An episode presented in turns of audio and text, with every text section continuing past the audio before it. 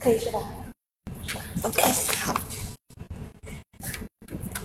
大家早上好，欢迎来到三九健康大讲堂。今天我们邀请了岭南针法名将、南方医科大学中西医结合医院针推康复科主任周国平，跟大家聊一聊有关中风病的预防和康复。现在请老师跟大家打个招呼吧。各位朋友，上午好，很高兴今天能够在这里给大家聊一聊中风的预防与康复。嗯，其实一说到中风，大家特别紧张的原因，可能一个在于它的突发性，另外一个就是它的康复有一定的困难啊。那其实老百姓他们口中的一个小中风指的是什么呢？这个小中风啊，这是一个我们天津通俗的一种不幸的一种讲法。那么从医学上面来讲呢，它不叫小中风，而是叫做呢短暂性脑缺血发作。短暂性脑缺血发作，那么什么叫短暂性脑缺血发作呢？它就是发作的时间很短，短到什么时候？那么这个有些呢肯定是只有几分钟或者十多分钟，那么大多数来讲啊，它在一到两个小时，一到两个小时，那么最长最长的时间它不会超过二十四小时，也就是它发作以后。它的症状的消除，就是最长不超过二十四小时，呃，大多数，那么它在一到两个小时内，这个症状就是恢复到原样。所以短暂性的缺血发作啊，它的这个发作的病理基础是缺血，而导致头部中风的一些症状。这些短暂性的还有一个特点呢，它是这个红利的，就是可以恢复到发病以前的那种状态。发病前呢，就是那些症状全部消除。那，如果超过二十四小时还不能症状还不能消除，那就不叫小中风了。嗯，那其实他们具体会有一些什么样的一个表现症状呢？呃，具体这个的症状来讲啊，主要有呢，就是运动功能障碍、感觉功能障碍，还有这个视力功能障碍。大多数有个三偏的症状，比如说。突然就感觉到身体的某一边啊，他就感到没有力气，或者感觉到了身体的某一边，跟左边或者右边啊，就感觉到麻木，感到麻木。啊，或者呢眼睛呢，是会感觉到那么有一边他就看不清楚了啊，这这些功能，还有一些功能障碍呢，他就是突然之间啊，也许几分钟，也许十多分钟啊，他就是大脑当中神都记不住了。都一片空白，回想不起来什什么东西了。还有一些出现这个眩晕、头晕啊，呃，有些这个眼睛这个震动啊，还有出现一些这个走路在走路的时候走到走走不稳，甚至这个摔跤的一些情况，也有一些这个出现一些症状，比如表现为在说说话突然感觉到这个说话的时候口齿不伶俐，讲话的声音啊，它就发不出来或者发不清楚。有些呢也会出现的吞咽。有一些这个障碍，比如喝水平常好的很，突然一下那一下就是喝水，那就是呛咳。但是这些症状啊，它都不会继续存在，最多那么在二十四小时之内它会消除，它会消除，这才是叫做短暂性的缺血发作，主要这些症状。嗯，那其实您刚才有提到说它是由于一个短暂性的脑缺血出现的小中风啊，那其实它是什么样的一些原因才会引起这个脑部的这短暂性缺血呢？啊好，所以这这个病理的基础啊，那就是一个缺血，脑缺血，其实就是大脑当中供应大脑的这个血管啊，在这个血液啊没有达到正常，主要的原因呢，实然是跟与血管有关系。大多的主要的原因，第一个呢，血管有关系。这个血管的因素呢，主要的是那个动脉硬化。动脉硬化为什么会导致这个短暂性脑缺血发作呢？因为动脉硬化以后啊，它那个血管啊，血管的口径那些直径那些管子就没有以前那么粗了，就是狭窄。狭窄它本身呢就引起了这个血液循环呢比平常的就低。第一点，那么突然如果出现一下那个血压下降，这个血压一下降，那么就会导致这个缺血性发作。但这个血压下降，人体当中啊，它有一个自我的调整作用，哎，血压下降以后，慢慢慢它就恢复了，那个血压一恢复了，好，它那个症状就消除了。所以第一个原因就是动脉硬化以后出现这个血液供应啊，它突然下降。第二个动脉的原因呢，就是动脉硬化呢，因为这个血管壁上面啊，它有一些这个是硬块，这些硬块的血液流动的时候啊，容易产生一些呢这些这个小血栓。小血栓如果在流动的时候，它都会掉下来，会掉下来，但这个栓子很小啊，很小的时候，那么在经过血液的流动，它到了大脑里面去以后呢，在一个地方就栓塞，栓塞，栓塞。引起供血不足，但这个栓是因为栓子很小，哎，人体当中啊，它自己把它溶解了，一溶解以后，它又恢复通，血管又恢复通了，那么它症状就消除。所以这是微血栓的这个原因。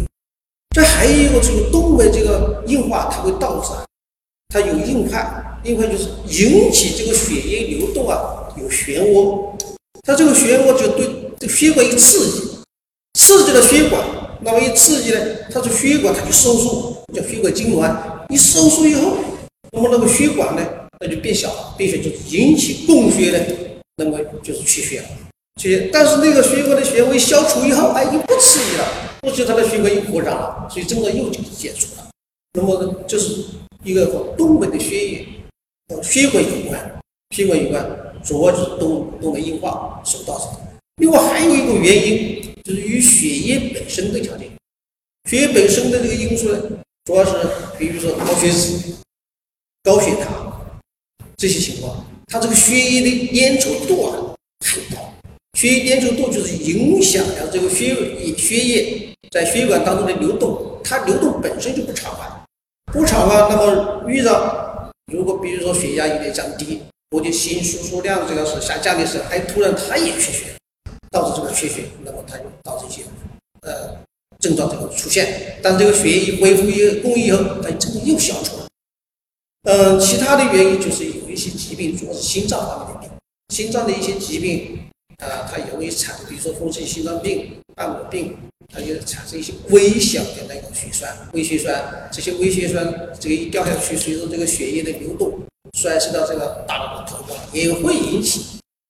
引起这个什么缺血发作，但是身体自身本身的原因，把它这个消除以后，它又会。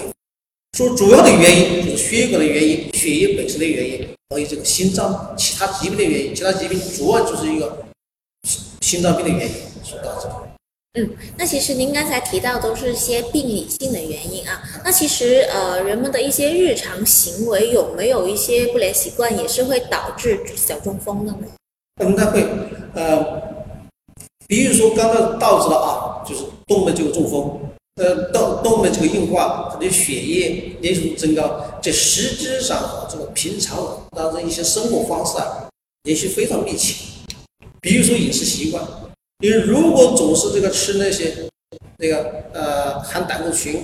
啊或者脂肪比较高的这个食物，这样这就会导致啊这个饮食习惯，还有一些这个生活不良的习惯，比如说你总是熬夜不运动。那么的对这个血液循环呢，它这个还是有影响，这个影响是还是很大的。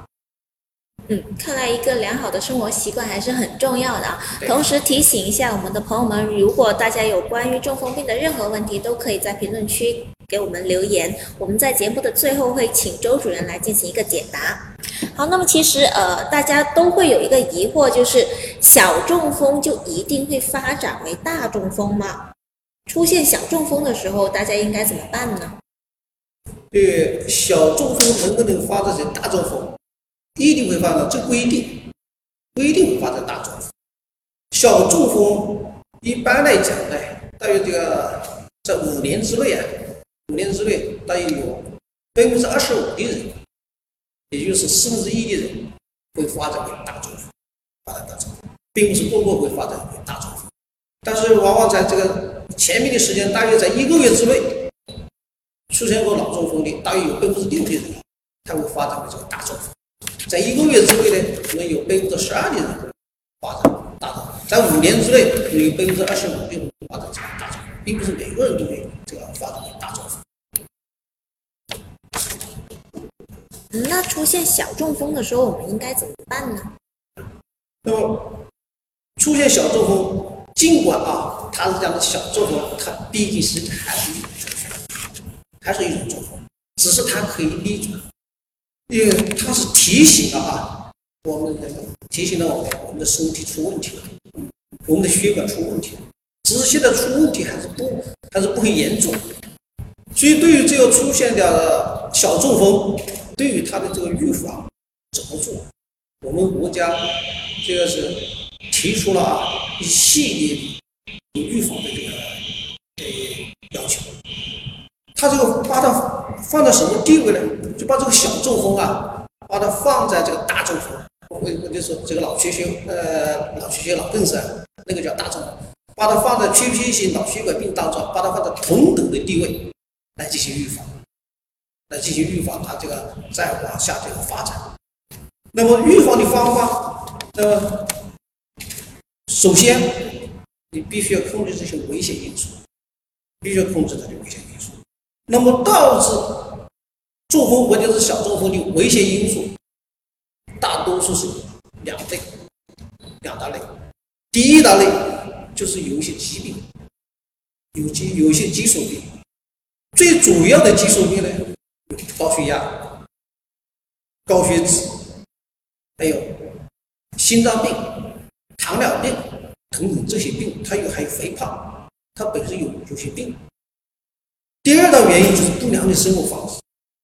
不良的生活方式，比如说吸烟，比如说酗酒，比如说总不运动，对不对？主要是这两大类的这个原因，所以我们要这样子方面这个也要注意。嗯，那其实您刚才有提到说小中风只有四分之一的人大概会转化成大中风，那其实是不是说呃小中风的预后还是比较好的呢？呃，应该来讲，经过及时的治疗，小中风的这个预后啊是非常好的，因为它在这二十四小时之内嘛，它完完全全这个是恢复了正常。实际上这个病啊，你如果不治疗，会在这个二十四小时之内啊，它也会恢复正常，它有这样的这个前提。但是你我们做治疗是预防它以后再再加重，目的是为了它这个以后预防它加重。为了预预防以后再发生的这个问题，所以这个病也就是，如果预防的控制的好，也就是百分之二十五那个发展状况。但这个病为什么我们要引起重视？主要对人的这个影响啊，是心理上的，心理上的影响。因为知知道自己得了这个小中风了，那么在心理上面有压力。总是我跟你说这个总是很焦虑，哎，我会不会中风啊？尤其看到那些中风的病人啊，这个是又不能动，哎，呃，总是常年累月躺在床上，会不会成为这样？是心理压力啊，他会相当大，对呀，主要的是这样的一种原因。那么长期处于一种这个负面的这个精神状态当中，那么反过来又导致躯体很多的疾病，比如说血压很不好调整了，比如说这个糖尿病又控制不好了，主要是这样的一些病。嗯，那其实这样的话，小中风会不会有一个反复出现的状况呢？哎，有些呢也是这个反复出现的，大约啊，通过观察，有三分之一的人就是小中风的患者，有三分之一的人，这三分之一的人啊，他就是以后就自然的就是好了，不出现了，或者在这三分之一，我觉得他总是反复发作，他不会往往好往坏的方面这个发展，不往大的方面发展。嗯，那其实呃，小中风跟大中风的一个具体的区别点在于什么？呃，很简单的来讲吧，就是大中风它就有后遗症，有症状，它遗留了有有有些这个功能障碍。小中风没有功能障碍，大约这个就是二十四小时一、二十四小时无限嘛，大多数是两个小时时间就恢复了啊，两个小时之内。说一天之内，他所有的症状都没有，都消除了。啊，那么大中风呢？它就是这些症状消除不了，这就是大中风。所谓大，它就症状就消除不了，是叫大中风。它从时间来讲，超过二十四小时；从这个症状来讲，它一它的症状是比较重点，这是比较重点。那从这个恢复来讲，它是不会立的，所以不会立就是恢复不到这个原先很正常这个。一个状态了。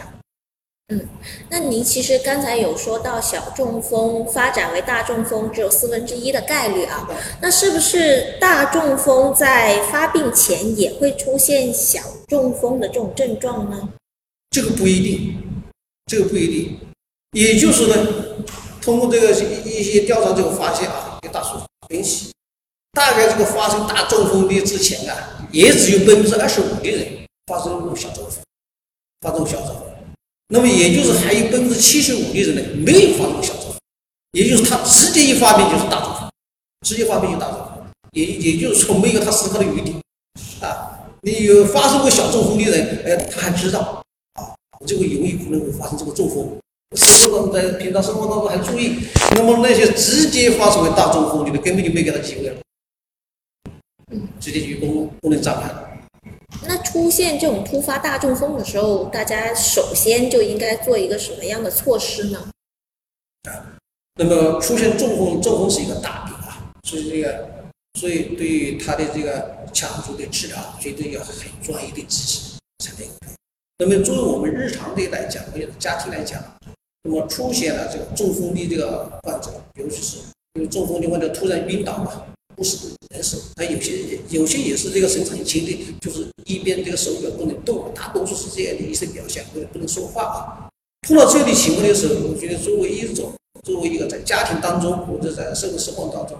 你首先把这些患者，我觉得第一个首先要考虑到的，你把他这个移到这个很安全的地方，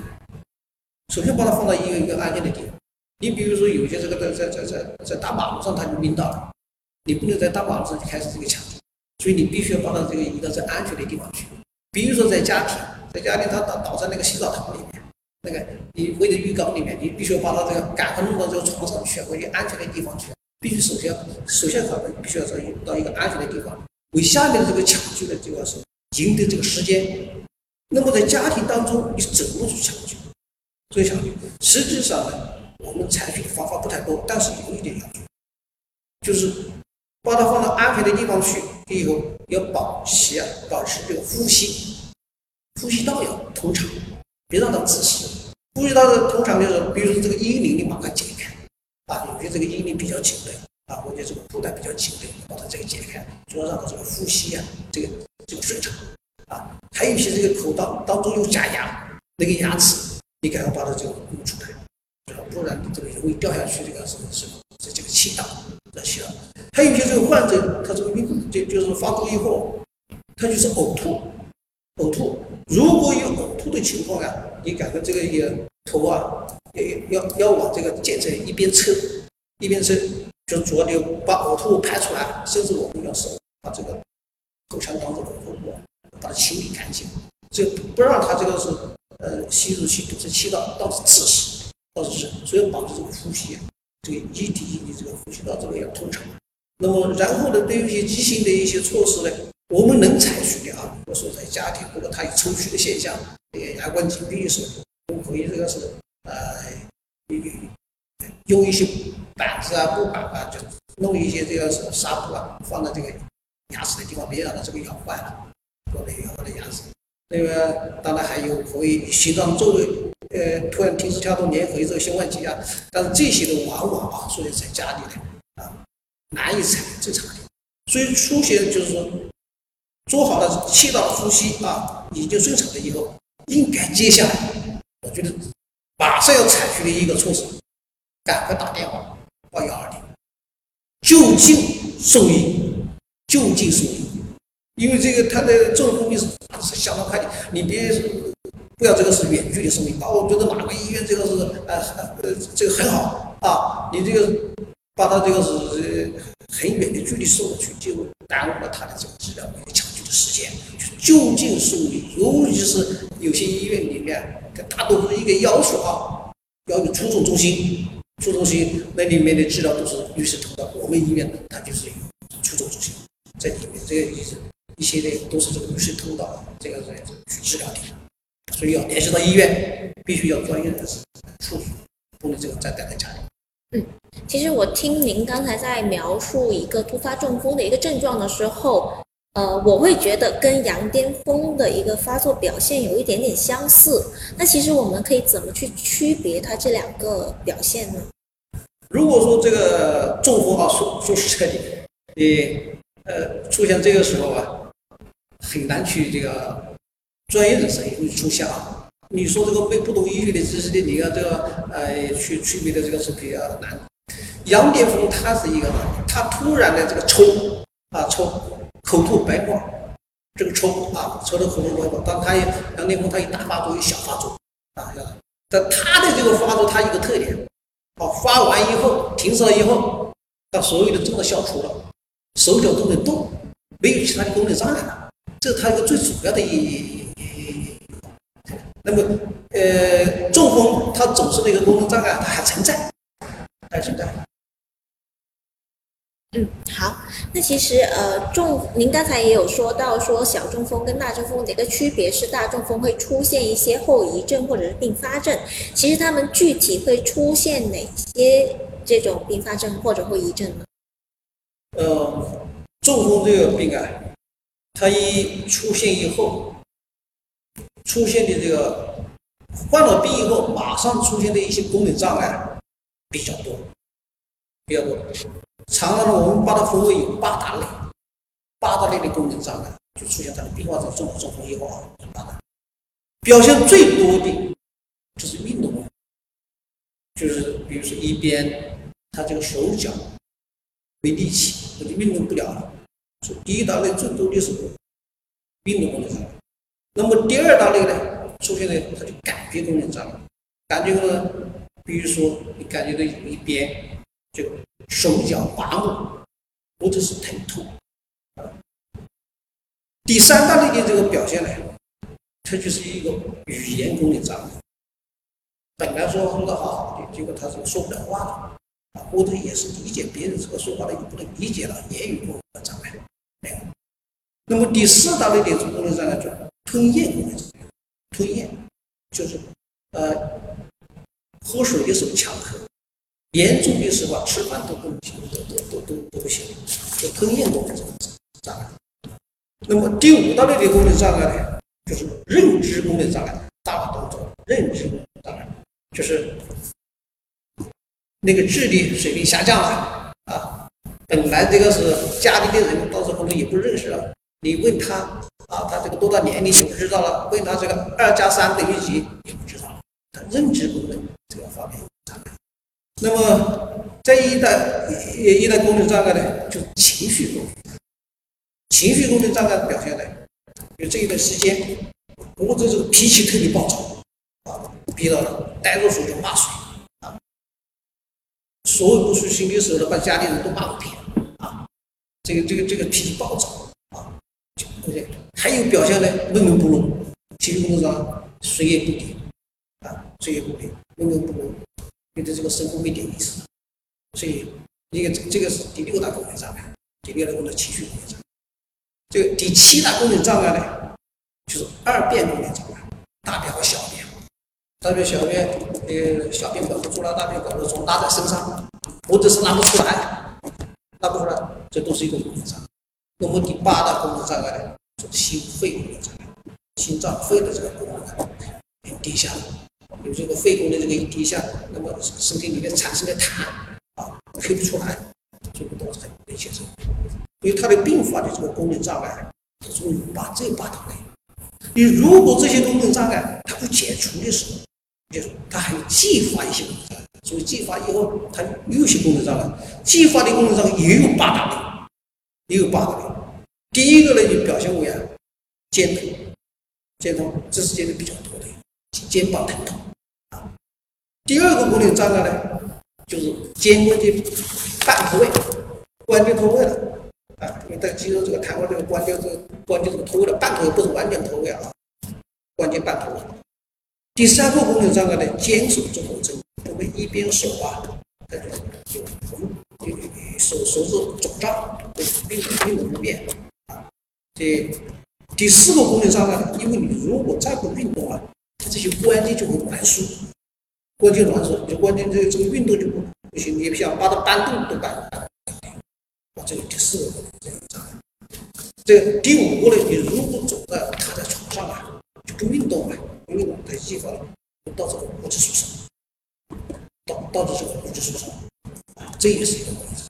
那么在躺在床上还有一些时间，总是护理不好的时候，它就会发生一些压疮，这也是继发的压疮。那么呢，这如果总躺在床上啊，躺在床上不运动，它就会导致啊。下肢的静脉血栓或者肺血栓、血栓的形成，这些，这、这、这、这是第七个这个继发功能。那最后还有一个这个继发功能障碍，就是摔跤、摔跤、跌倒啊，这也是这个功能。所以八个并发的，八个继发的，这所有的功能障碍在康复当中啊，都需要花精力、花时间去康复。那其实您说，就中风之后可能会出现这么多的后遗症和并发症啊，那他什么样的情况下可以回家去进行一个调理呢？呃，对于我们现在的康复这个中风病的康复来讲啊，我们就是在这个恢复期，中风病的恢复期，中风病是恢就就是我们现在把它这个分期啊，呃，分为急性期、恢复期和后遗症期。那么恢复期是急性期呢，往往一般来讲呢，就是啊一个月之内，或者是半个月之内，一个星期之内，只要生命体征平稳了，那么它就不是恢复期，不是急性期了。生命体征一一平稳，那么就到了恢复期。在恢复期，它是在半年之内，这都叫恢复期，都叫恢复期。恢复期医生就是经过这个治疗，它恢复比较快。我们一般不建议在这个恢复期的患者。回家去治疗，还是建议他们待在医院里面去呃治疗。毕竟这个回家以后啊，你的这个康复的条件没有那么好，所以都建议他在这个在尤其在恢复期啊。那么当然，这个在实质操作当中啊，他有些病人啊，他这个确实要回家。为什么呢？因为还有一些经济方面的问题，他承受不了的，还有家庭病人照顾的问题等等啊，他要回去。那么当然可以回到家里，实质上来讲。比如说这个中风患者，他只要疾病一平稳，呃，这个呃就可以这个回到家里。但回到家里要注意，就家里的活动环境要改造一下。这改造一下呢，因为大多数他他就回去以后，当然也就看他的功能障功能障碍的程度。如果他还主要是坐着轮椅的，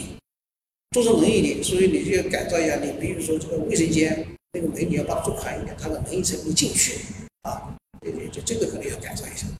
如果他这个站起来扶着东西能行走的话，同学们，所以这个家里的墙的，呃，墙之外你要做那个扶手，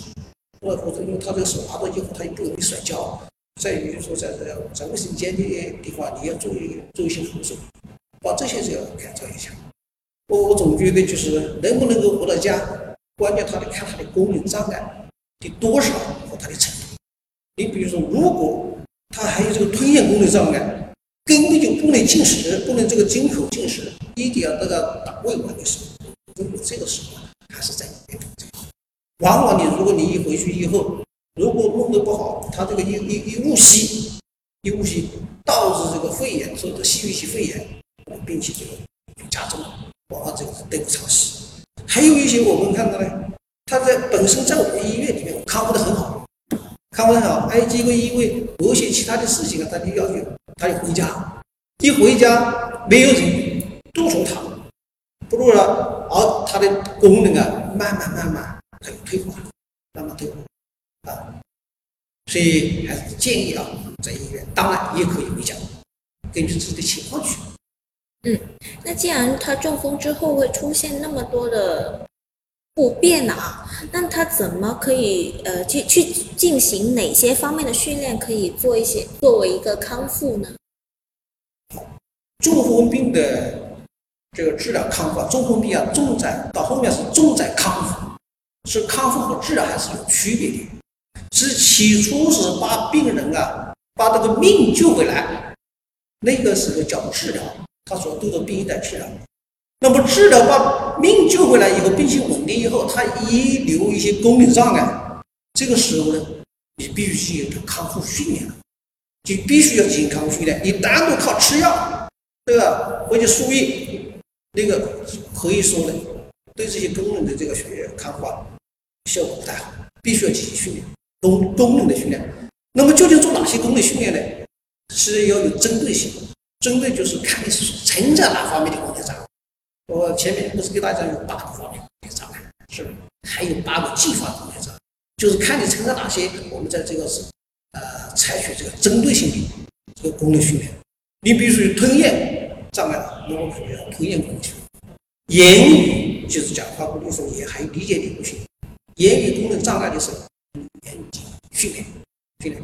呃，运动功能障碍的，就是要训练这个运动功能啊。至于做哪些运动，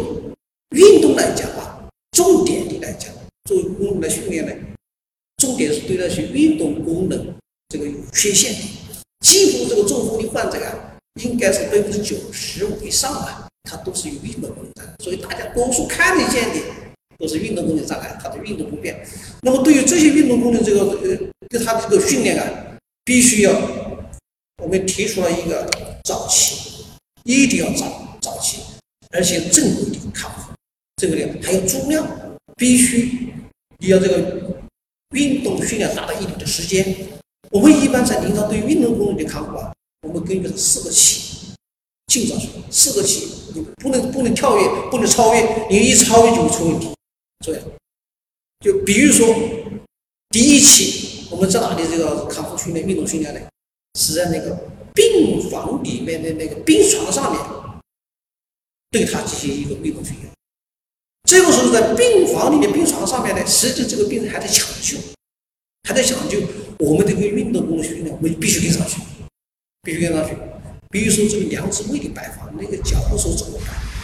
尤其你本身你一瘫痪了，这有时候我们就必须要在这个瘫痪的那个肩关节下面啊，要垫一些东西，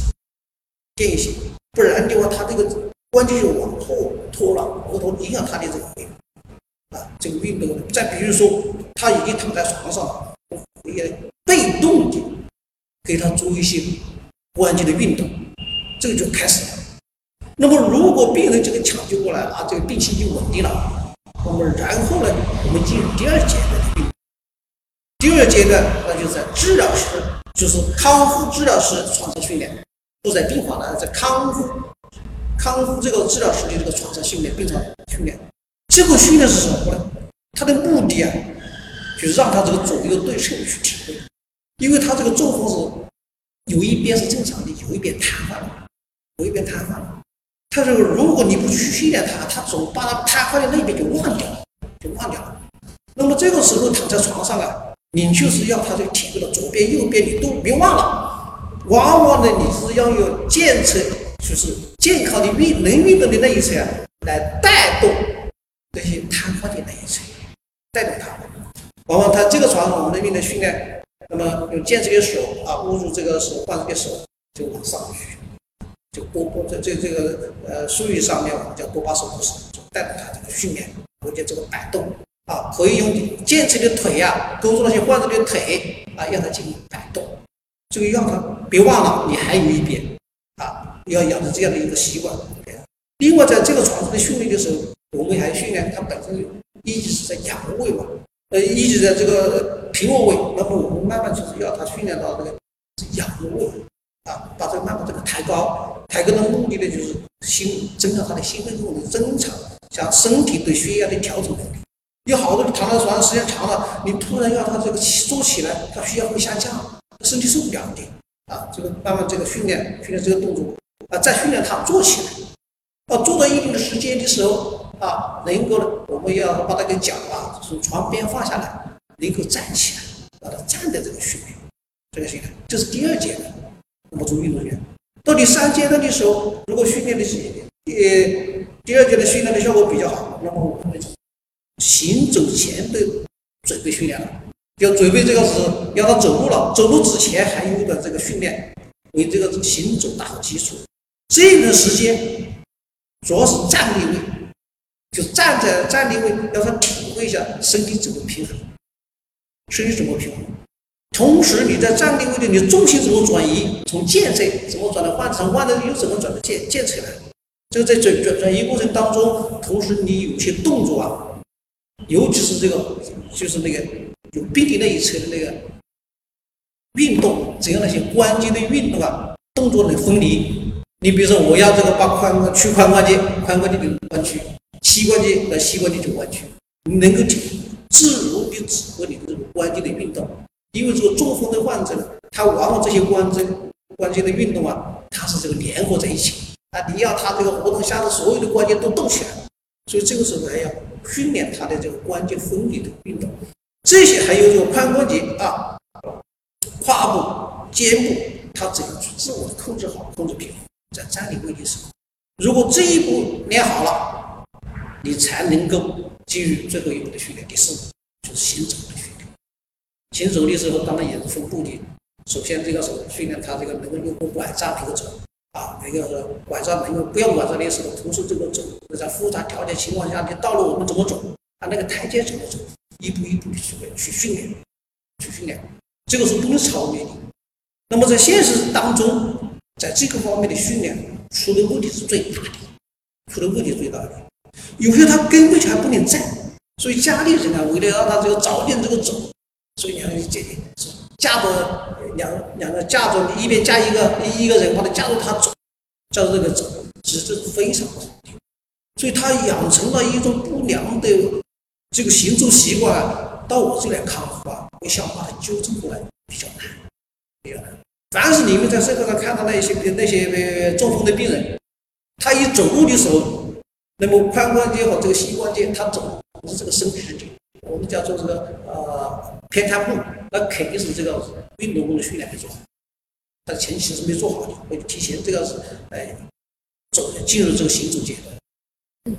那其实出现呃运动障碍的这一部分人还是比较多的啊。那其实他们在康复的过程中有没有一些可以，比如说推拿针灸的一些手法啊，或者什么穴位这些推荐一下？呃，对于。针灸和推拿呢，一般来讲呢，针灸还是这个是专业性比较强一点的啊。因为一个针师嘛，他还是刺入到人体当中嘛。对，像这些呢，就针刺呢还得有医生来在医生的这个呃主持下这样进行啊。那么推拿呢，呃，可以啊，可以就是用家属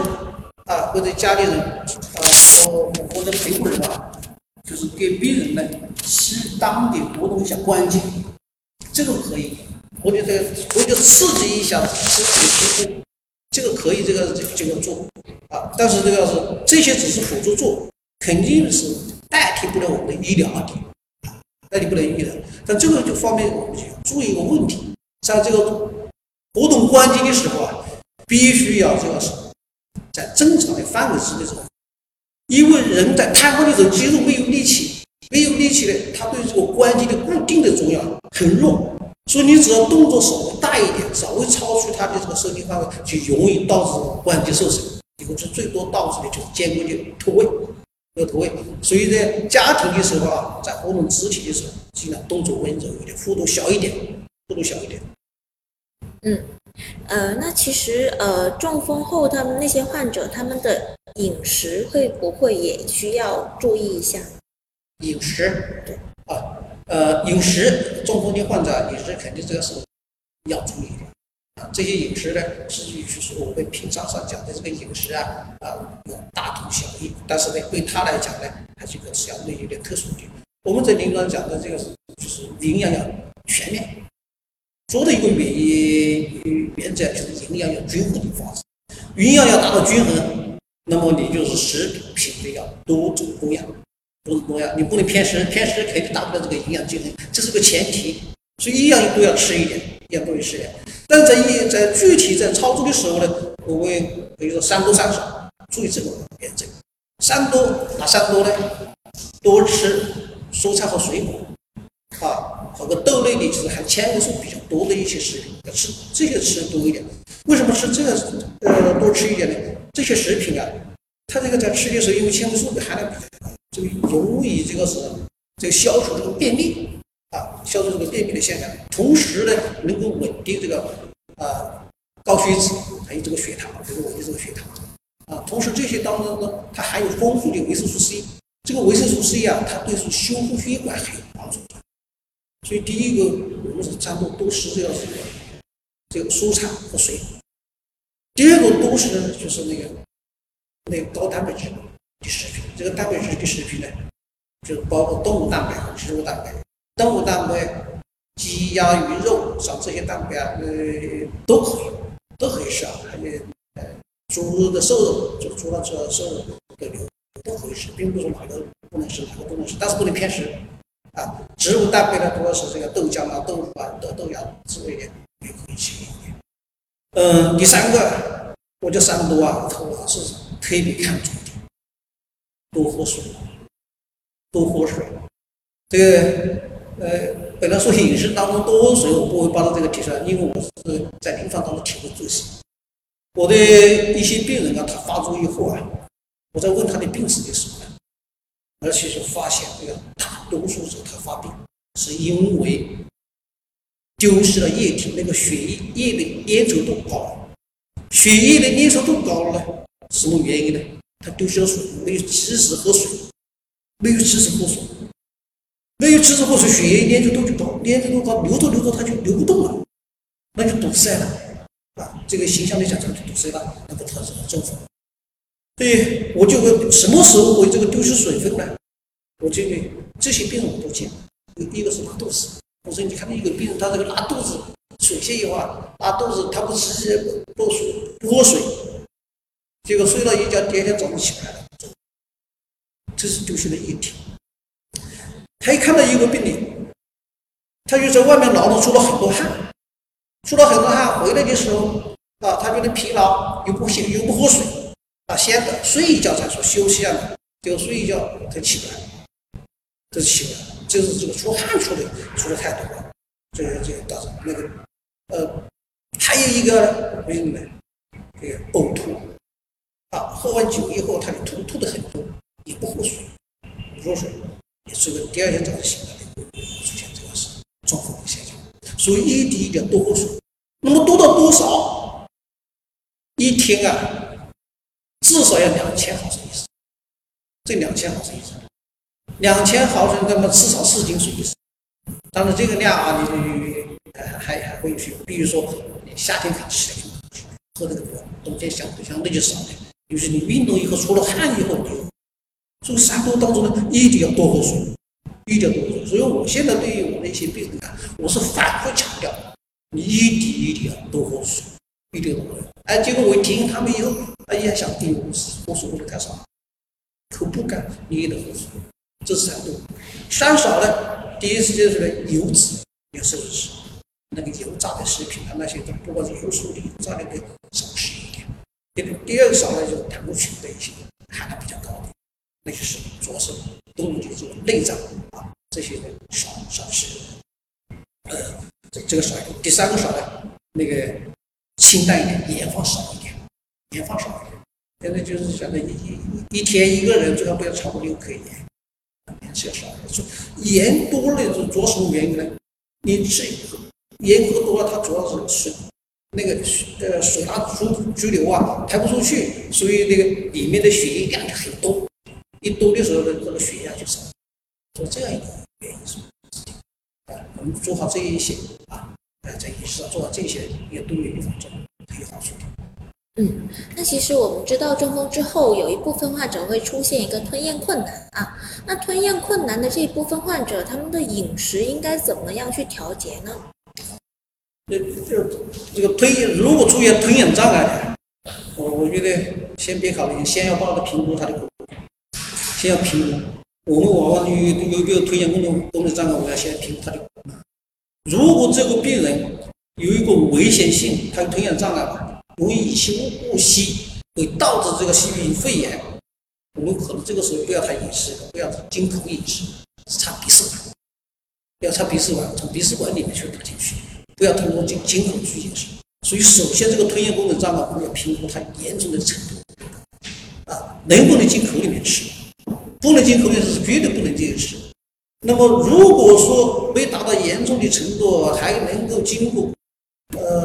呃，口吃，一般我们就是说呢，在这个吞咽功能良好的情况下，良好的情况，我们就试一下，三十毫升水啊，我一口吞下去，有一丁点的呛口，有一丁点呛口，我们还可以试做就进口进食。如果三十毫升水你根本就喝不完，频繁的喝一点呛，喝一点呛，根本就是自己不敢喝了，这个时候就产品死亡，就产品死亡。首先评价它的功能，这个功能的评价呢，肯定要专业人士去评啊，这个是这里东西评估不了的，你是能不能进口？那么如果金口进食，这个有讲究，这个讲究首先一个体位，体位的讲究。那么如果你写出你你的口唇啊。比如说，呃，怀唇肌瘫痪了，这个瘫痪的表现呢，这口水总往外面流，那你就是口水往外外面流，这个这个就瘫痪。那个食物你也肯定，如果食物中也会往外面流。那么这个时候呢，你就选择体位啊，一般是这个是靠着，就是靠着这个床上，一般是三十五、三十到四十五度的角，这个时候就进去有食物，就一个重力啊往后走，就不往前面。我们一般是选择这个，呃，这这这个是仰卧位。仰卧位让到这个近视，而且近视的时候，这个时候我们尽量啊，这个头啊，往往这个呢，身体往健侧，往健侧偏三十度左右。为什么要往健侧偏呢？我们现在能看见的啊，外表的外表能看见的肢体，它有一边是正常的，是有一边是瘫痪的。但实际上，在在在这个吞与吞咽有关的肌肉呢？它也是有一边是正常的，有一边也是瘫痪，也有。所以往健侧，我们这个这这这个，比如说这边好的，往健侧一偏，那么这个食物啊，它是沿着这个健侧的那一端下去，就容易下去些，不会有一些呛。所以这个体位啊，这个很重要啊。那么如果这个口唇它能管住，不流食品出来，那么尽量的建议坐位。重位，作为这个食物的重量，呃，经过那个重力啊，它就更容易下去。那么这个时候吃的这个食物啊，已经如果有有点吞咽功能障碍的，尽量的啊，用那些糊状的食品，糊状的食品，这些糊状的食品呢，这个密度呢应该是均匀，呃，这些食品这个喝下去，对吧？注意这个糊状的食品有一定的粘性，但是粘性不能太高啊，有一点粘性，不容易散啊。这个就用这样的食品呢来喂它，来喂它。但是切记喂食品的时候，这个喂食品就是那个粘性太高了，本身它吞咽就就就有障碍。你如果喂下去的食品，呃，那个粘性太高了，它就粘粘在这个是咽喉上面或者口腔上面，它就进不去，更会影响。这个粘性太高的食品不行，太干的食品不行。你比如一些芋头，你蒸了以后很干，啊，这个不能要，实际实际它就会粘。还有，哎，呃，对于这些，还有一些食品啊，有那个脆末。你比如说饼干，这是绝对不能吃的。你一咬下去，它那个到处飞飞走，它它这个我们就控制不好。这些事情是啊，这这是方面要注意。嗯，那其实呃，我们知道患者在中风之后会出现一个偏瘫呢，或者是各种各样的障碍，对他们的心理是有很大的影响的。那他们怎么样才可以去把这个心态去调整过来呢？这这应该来讲啊，这是一个大问题。这个过去不太重视，为什么？但是现在所以说我们的这个心理的这个呃因素就重视啊，越这个越来越关注了。这些中风的病人啊，他的心里面的这个过程啊，大概经历三个阶段。第一个阶段。中了风以后，抢救过来以后啊，突然发现一边一边不能动，啊，一边不能动，那么还有说话说不出来。那这个时候他经过一下治疗呢，他又啊，你回去一个星期、两个星期治疗还没恢复，这个时候特别焦虑，很焦虑啊！为什么我就是这样呢？这个事实接受不了啊！昨天我还是很好的，尤其是一些单位的一些骨干，骨干，工作上面的这个不干啊，他整体接受不了。这是很焦虑，那么焦虑以后，到了一定的时间，啊，经过治疗的时候，那么恢复的没样没没有像他想象的那么好的情况之下，他就觉得这个哎呦这一辈子完了，这一辈子完了，这就慢慢就变成抑郁了，呃，抑郁，做任何事情，他都觉得没意义，所以从焦虑变成抑郁，再后来发展呢，对人还。人们还是有所希望期待嘛，有所期待，还是想经过这个治治疗，所以到后面他又又焦虑又并发抑郁，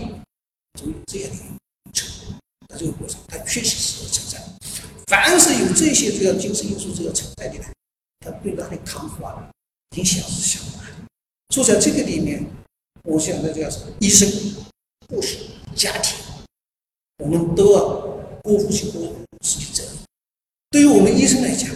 和护士来讲，我们用最好的方法让他看到希望，同时我们多鼓励他，多鼓励他，多用一种良性的东西来去诱导他。比如让我们说问的时候看问题，我们要一分为二，是不是？所谓一分为二，我有时候跟总跟病人开玩笑，是吧？你现在这个中了风了，至少你还活的命吧，是吧？这个命活了在这里，这实质上就是告诉你一个好的东西方面来讲呢，就告诉你你身体有问题了，你要注意了，你要注意了。你如果不注意，他有些人一中了，命都没有了，那就是这个没有给自己啊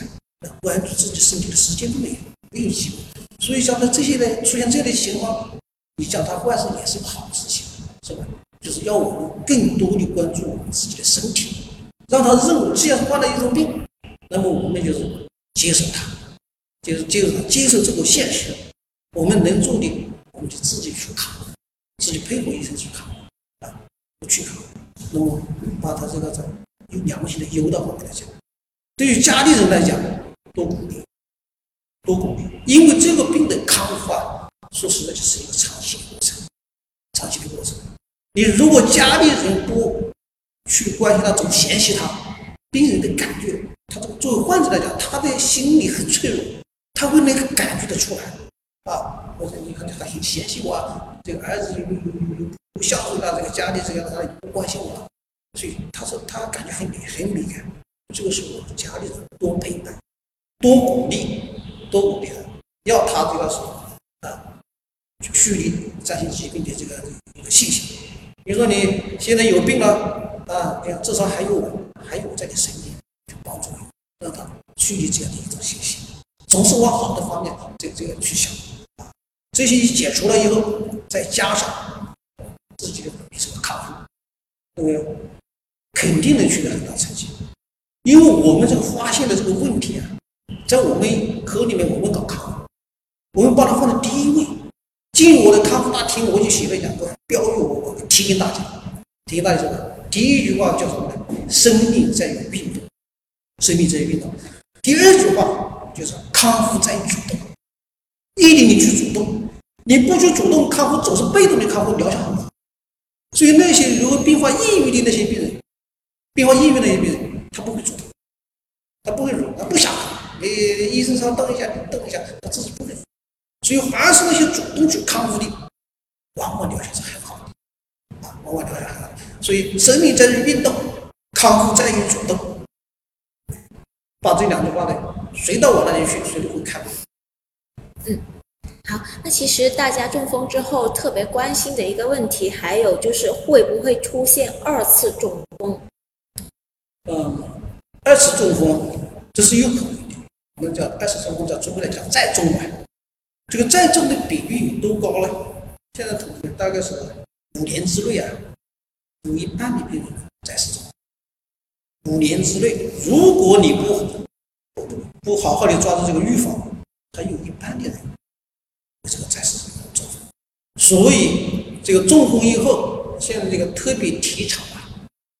预防，我们叫二级预防，中风以后你防止它再复发，叫做二级预防。啊，我们如果就先这个防了，根本就不要它中风，那叫一级。那么二级预防，这是实际上对于一个中风病人到了我们科里面来啊，只要进来第一天，除了我注意他的这个恢复、他的功能康复以外，二级预防就开始，一定一定要开始这个二级。二级预防又用到什么呢？我们这个有有有一些规定的动作，规律的动作呢，你比如说。首先控制这个危险因素，危险因素你一定要控制好，比如说高血压、高血糖、高血脂、心脏病这些基础病，你必须要把它怎么控制好，把这些危险因素，同时在饮食上面你把它调整好，啊，把这些危险因素也这个因为中了风，你所以这个血管容易堵塞，所以你是一定要预防这个血栓再形成。如果血栓形成，那么就是我们根据它的是就是心源性引起的，非心源性引起的，或者用抗敌的药物，或者用这个抗血小板聚集的药来进行这个预防，预防它这个血栓这个的形成。在这个规定动作做的时候呢，我们呢就发现，这个预防中风啊，前面都是讲普遍的，实际还一点个性、个性化、个体化、个性化的这个，这说还要中医啊。加上去，用中医和西医的方法配合起来疗效不掉。你比如说，我们就看到有些那那些忽悠那个靠血小板聚集的药，喝了以后，再你去看舌苔，舌苔都是光光的、光光的，这肯定损伤了身体，身体的营养肯定不平衡了。啊，这个舌苔少，肯定是胃阴虚了。胃阴虚了，哎，我就一问他这个胃有没有不舒服，哎，他就是看胃不舒服。胃不舒服，那么这个时候我又把中医的元素加上去，哎，把这些这个这个副作用产生的副消除去，那么往往疗效更好。同时呢，也按中医的理论啊，你这个西医是叫血管堵塞嘛，中医讲是经络闭阻，经络不通，那么我加上一些疏通经络的方法，也来进行这个预防，那往往疗效更好。嗯，好，那由于时间关系，我们现在就选取两位听众的一个问题啊。有位听众说，呃，父亲试过面瘫中风的症状，嘴部出现偏歪，风险是不是很高？他日常需要注意一些什么呢？就是面部中风是吧？面部可歪。对，面部出现了一个偏歪。那那我呃，像像这样的只出现这个症状的时候。我们因为首先要把怎么弄清楚，面瘫它分两种，一个是周围性面瘫，还有一种中枢性面瘫。周围性面瘫这不是叫中风，这个是它是周围的这个面神经在这个外面这个呃颅骨外面，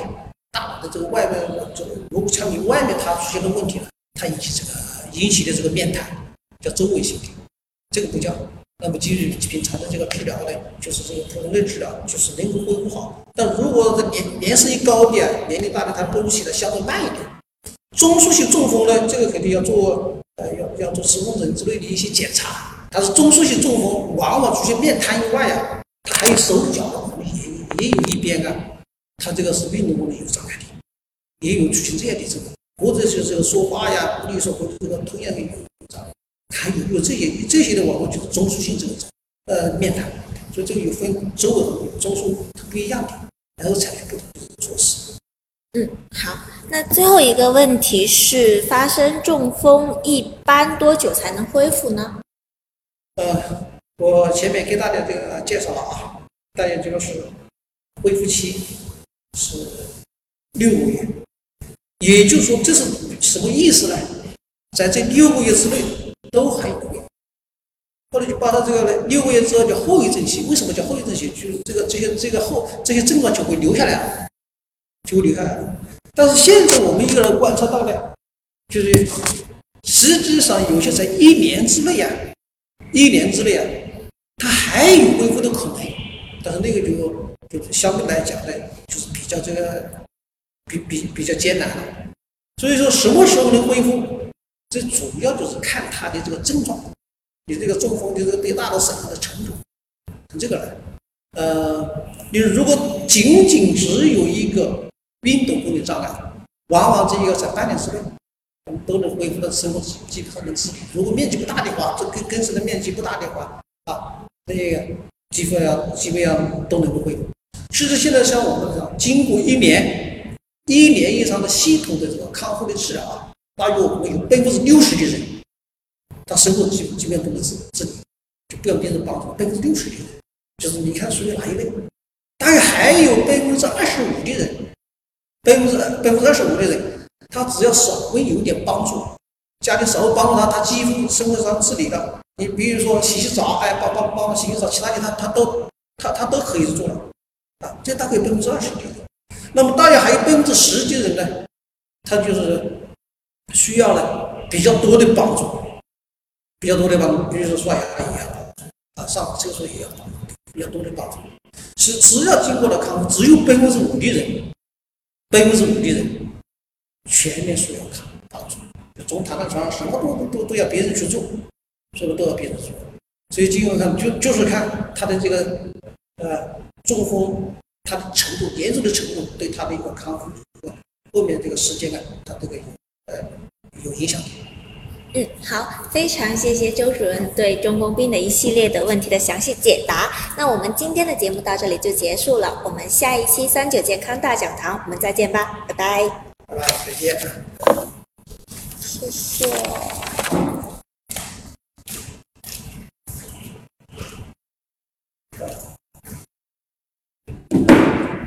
OK 了，